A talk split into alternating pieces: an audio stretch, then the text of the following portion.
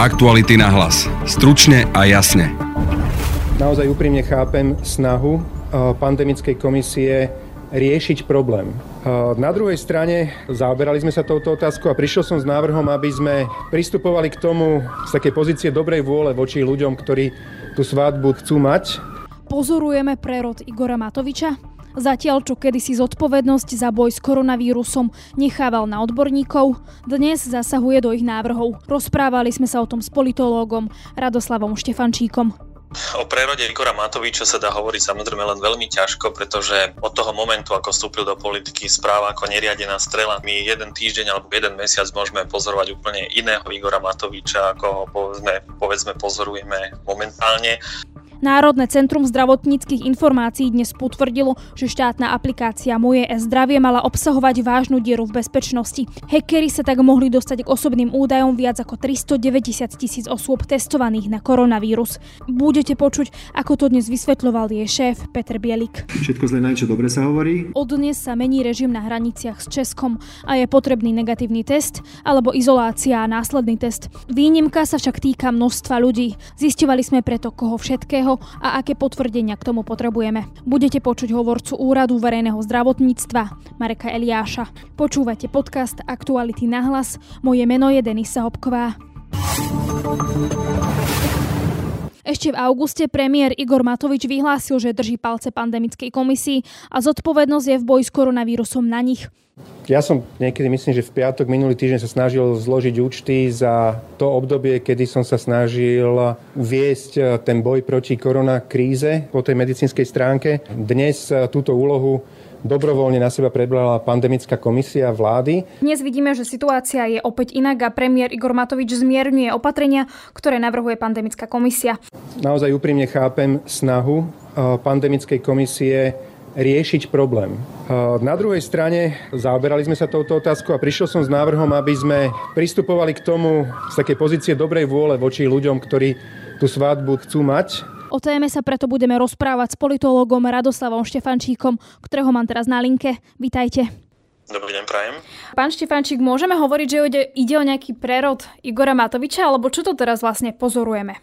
O prerode Igora Matoviča sa dá hovoriť samozrejme len veľmi ťažko, pretože Igor Matovič sa od začiatku od toho momentu, ako vstúpil do politiky, správa ako neriadená strela. To znamená, že skutočne e, my jeden týždeň alebo jeden mesiac môžeme pozorovať úplne iného Igora Matoviča, ako ho povedzme, povedzme pozorujeme momentálne. Čo je však podstatné je, že Igor Matovič si na jednej strane musí uvedomovať, e, v akej situácii sa Slovensko nachádza, ale zase na druhej strane treba sa pozrieť aj na jeho predchádzajúce eh, rozhodnutia a možno, že aj zdôvodnenia jednotlivých krokov, kedy sme si všimli, že Igor Matovič len veľmi ťažko hľadá zodpovednosť, alebo Igor Matovič len veľmi ťažko berie na seba zodpovednosť za niektoré kroky alebo niektoré rozhodnutia, ktoré sa eh, nevydarili a zase na druhej strane veľmi rád sa pochváli tým, čo sa vydarilo. To znamená, že na jednej strane sa pochváli tým, že Slovensko skutočne bolo na tom eh, počas tej prvej vlny koronavírusu veľmi dobre, ale zase na druhej strane, ak vidí, že Slovensko sa momentálne dostáva do zlej situácie, tak hľadá možno, že únik, ako sa, eh, ako sa z tejto situácie dostať. Igorovi Matovičovi sa ale teda predtým vyčítalo, že sa nespráva zodpovedne a necháva to na rozhodnutí odborníkov a konzília, ale teraz vlastne, keď do toho zasahuje, tak tak nerobí to v podstate správne, tak ako by to teda mal robiť premiér, že by mal on vlastne dohliadať na to, že čo sa deje v krajine a o čom sa rozhoduje? No to je na jednej strane správne, a zase na druhej strane je otázne, že či potom za tieto jednotlivé rozhodnutia zoberie aj zodpovednosť, pretože aj v minulosti sme boli svedkami toho, že či už komisia, alebo vláda, alebo povedzme nejaký štátny orgán prijal rozhodnutie, napríklad pred Veľkou nocou, e, zamedziť e, pohybu pre, e, po Slovensku a zase na druhej strane e, potom e, sa mu veľmi ťažko vysvetľovalo alebo vysvetľovali všetky tie negatívne javy, ktoré toto rozhodnutie samo, samo zo sebou prinieslo. Čo je dôležité je, že ak niekto chce obmedziť slobodu, tak o tom má rozhodovať príslušný orgán a v tomto prípade myslím si, že je to e, či už parlament alebo vláda, ale určite by to nemala, nemala o tom rozhodovať akákoľvek komisia. Ako by to teda malo byť správne? Ak vládne premiér a je tu pandemická komisia, ktorá sa zodpovedá vláde, tak vlastne Matovič by mal byť na čele toho určovať, že čo má byť, aké opatrenie? Matovič určite nie je na základe svojho v úvodzovkách získaného vzdelania tým kompetentným človekom, ktorý má rozhodovať čo a ako. Čo je však veľmi dôležité je, že tieto komisie sa zvolávajú na to, aby, aby radili, pretože to sú vlastne poradné orgány, ktoré riadia e, jednotlivým predstaviteľom štátnych inštitúcií. Matovič by sa nemal zbavovať zodpovednosti, že toto rieši jedine e, komisia, pretože skutočne pozrieme sa na Českú republiku, tak tam sa to teda rozvíja dosť e, vyvíja teda dosť intenzívne, podobne aj na Slovensku, aby Igor Matovič zase sa nedostal do nejakej situácie alebo nemal opäť tú skvelú príležitosť, keď povie, že teraz sme si to pokazili, ale ja som vlastne už s tým nemal nič spoločné. To je úplne zlé myslenie, pretože Igor Matovič stále stojí na čele vlády, je predsedom najsilnejšej vládnej politickej strany Takže určite je to práve on, ktorý nesie zodpovednosť za akékoľvek rozhodnutie, ktoré v boji s covidom na Slovensku padne. Čiže ak napríklad ľudia majú chaos v tom, že či môžu uh, niekde vycestovať, aké sú tie pravidlá, ako to je na svadbe, tak je to na pleciach potom v podstate Igora Matoviča tak e, žijeme v, v reprezentatívnej demokracii, čo je veľmi dôležité, že pravdepodobne aj všetky tieto opatrenia sa raz odrazia jednak na volebných preferenciách a následne aj na volebnom výsledku jednotlivých politických strán a pokiaľ ľudia nebudú s týmito opatreniami spokojní, tak samozrejme tá vizitka sa raz dostaví na adresu Igor Matovič. Podľa posledného prieskumu e, Igor Matovič klesá v preferenciách. Môže byť dôvodom aj práve toto, o čom sa bavíme, že takéto nejednotné, že kto vlastne o čom rozhoduje a nejaký ten chaos? Nemožno vylúčiť ani tú tézu, že Igor Matovič sa e, tej zodpovednosti snaží zbaviť aj kvôli tomu, že mu prieskumu verejnej mienky e, klesajú preferencie. Napriek tomu, že mnohí politici hovoria, že prieskumy verejnej mienky nesledujú, myslím si, že pre každého politika je to veľmi dôležitý ukazovateľ jednotlivých rozhodnutí a ako som už samozrejme naznačil, existovalo, existovalo na Slovensku len veľmi málo ľudí, ktorí na tie prieskumy až nedali tak, ako povedzme súčasní politici. Je to o súčasnom politickom marketingu, ako keby sa rozhodovalo na základe čo, toho, čo ľudia chcú a nie na základe toho, čo ľudia potrebujú. Takže akékoľvek rozhodnutie Igora Matoviča zbavovať sa zodpovednosti za jednotlivé opatrenia môže samozrejme súvisieť práve aj s klesajúcimi preferenciami Olano. Vo včerajšom podcaste sme priniesli tému, že štátna aplikácia Moje e-zdravie mala obsahovať vážnu dieru v bezpečnosti. Hackery sa mohli dostať k citlivým údajom viac ako 390 tisíc osôb testovaných na koronavírus. Unikať mali najcitlivejšie informácie od rodného čísla až po výsledok testu. Útočníci pritom ani nepotrebovali technické znalosti. Vypočujte si časť včerajšieho rozhovoru so šéf-redaktorom portálu Živé.sk Filipom Hankerom. Pacientské dáta, ktoré boli získané cez nejaký zber ľudí, ktorí potenciálne mohli mať koronavírus. Zrejme niekoľko mesiacov unikali z nejakého informačného systému, boli veľmi pravdepodobne dostupné pre každého, aspoň podľa etických hackerov, ktorí si to všimli a riadne skúmali dlhší čas, to tak určite bolo. Tým neduhom, ktorý to spôsobil, boli úplne elementárne detinské chyby pri programovaní, pričom programátor alebo nejaký tým, ktorý to mali zabezpečiť, evidentne zlyhal v najzákladnejšej podobe. Namiesto ochrany dát ich proste nechali voľne dostupné na internete. Samozrejme, bolo treba vedieť, ako sa k ním dostať, ale s nejakými trošku lepšími znalosťami programovania a IT, to evidentne nebol veľký problém. Dokonca bola k dispozícii dokumentácia na to, aby sa tieto dáta dali z toho systému vyvolať. To znamená, že sebelepší programátor si jednoducho napísal skript, taký jednoduchý program, ktorý tieto dáta vytiahol, uložil a mohli sa takto niekoľko mesiacov ľudia zbierať nepozorovane dáta Slovákov, ktorí či už boli podozriví na COVID, alebo ho reálne aj mali. Aké všetky údaje mohli získať hackeri, ak by sa o to snažili? V tejto chvíli nie je jasné úplne, čo v tej databáze všetko bolo. Predpokladám, že kompletne všetky údaje, ktoré zdravotníci zadávajú o tých pacientoch, či už podozrivých alebo reálne infikovaných, vrátanie osobných citlivých údajov od veku cez miesto bydliska, cez e, teda pozitivitu, negativitu a všetky sprievodné údaje, ktoré sa do týchto systémov bežne zadávajú. Dnes toto pochybenie potvrdil aj šéf Národného centra zdravotníckých informácií Peter Bielik. Vypočujte si, ako to vysvetľoval pred novinármi. Po mojom príchode môžem teda naozaj povedať, že som túto aplikáciu zdedil um, s tým aj dobrým, aj zlým. Čo sa stalo v, súčasnej dobe? Spoločnosť Netemba a pán Lupták konkrétne uh, nás informoval, že došlo k úniku dát z tejto aplikácie Moje zdravie.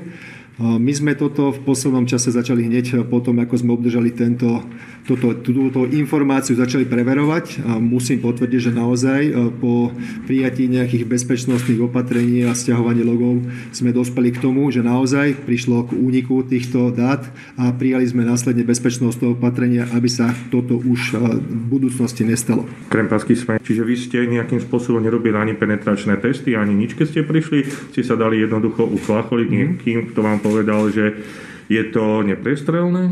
Toto, táto chyba, keď to tak nazvem, ktorá sa našla, už bola zači- od začiatku.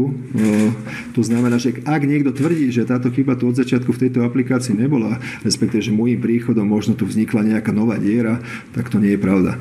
A znovu opakujem to, že naozaj prebiehali aj priebežné bezpečnostné testy v rámci vývoja aplikácie a neboli sme na tieto veci upozornení teda necítite, pán uh, riaditeľ, necítite troška vy osobnú zodpovednosť, že by ste mali odstúpiť, keďže ide za o jeden z najväčších únikov v histórii Slovenska?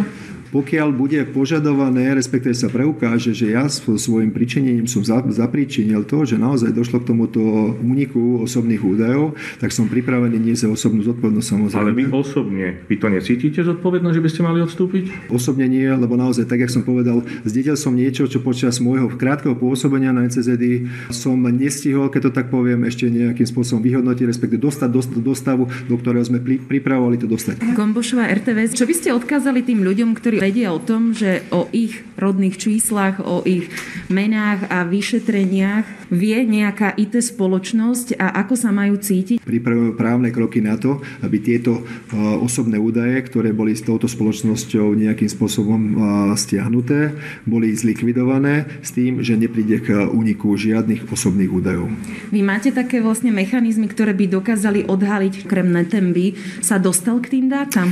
áno. Viete garantovať, že sa teda nedostal. Toto je predmetom aj vykonávania momentálneho auditu. Pokiaľ budú tieto zistenia, tak samozrejme vás o tom budeme informovať. To neviete potvrdiť, že Ale zatiaľ tieto informácie nemáme dostupné.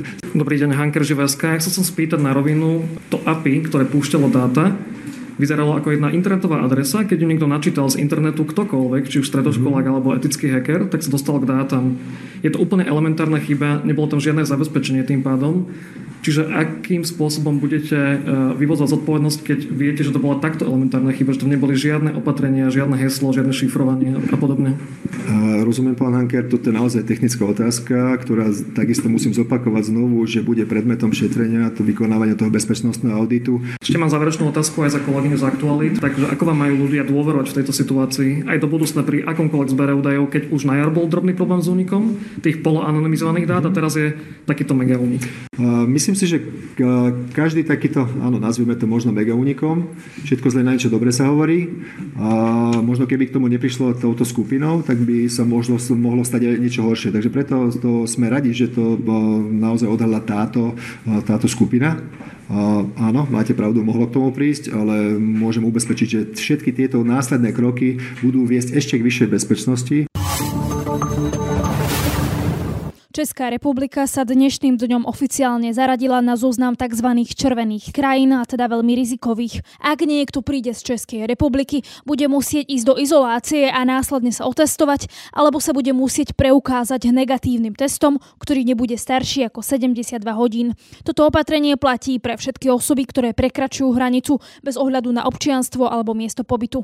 Prechodný a trvalý pobyt hrajú úlohu len pri výnimkách. Tie sa týkajú množstva ľudí ako študentov, ale aj umelcov. Pýtali sme sa preto Úradu verejného zdravotníctva, pre koho všetkého platia výnimky a čo všetko k tomu potrebujeme. Nasleduje hovorca Úradu verejného zdravotníctva Marek Eliáš. Výnimku majú tzv. pendlery a občania Slovenska s trvalým pobytom v prihraničných oblastiach do 30 km od otvoreného hraničného priechodu na území Slovenska. Výnimku majú českí študenti na slovenských školách, a slovenskí študenti na českých školách. To sa týka aj detí navštevujúcich materské školy a žiakov a študentov uchádzajúcich sa o štúdium. Títo musia mať pri sebe potvrdenie o návšteve školy, pozvánku na zápis, prípadne príjmacie skúšky. Táto výnimka sa týka nielen umelcov, ale napríklad aj členov štábu a ďalších ľudí, ktorí sa podielajú na filmovaní alebo príprave umeleckého vystúpenia.